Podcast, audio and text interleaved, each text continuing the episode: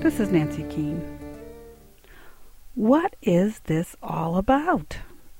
Will and Arthur have found a note that states that the death of a Blackfoot Indian in a World War I battle was not the result of enemy fire.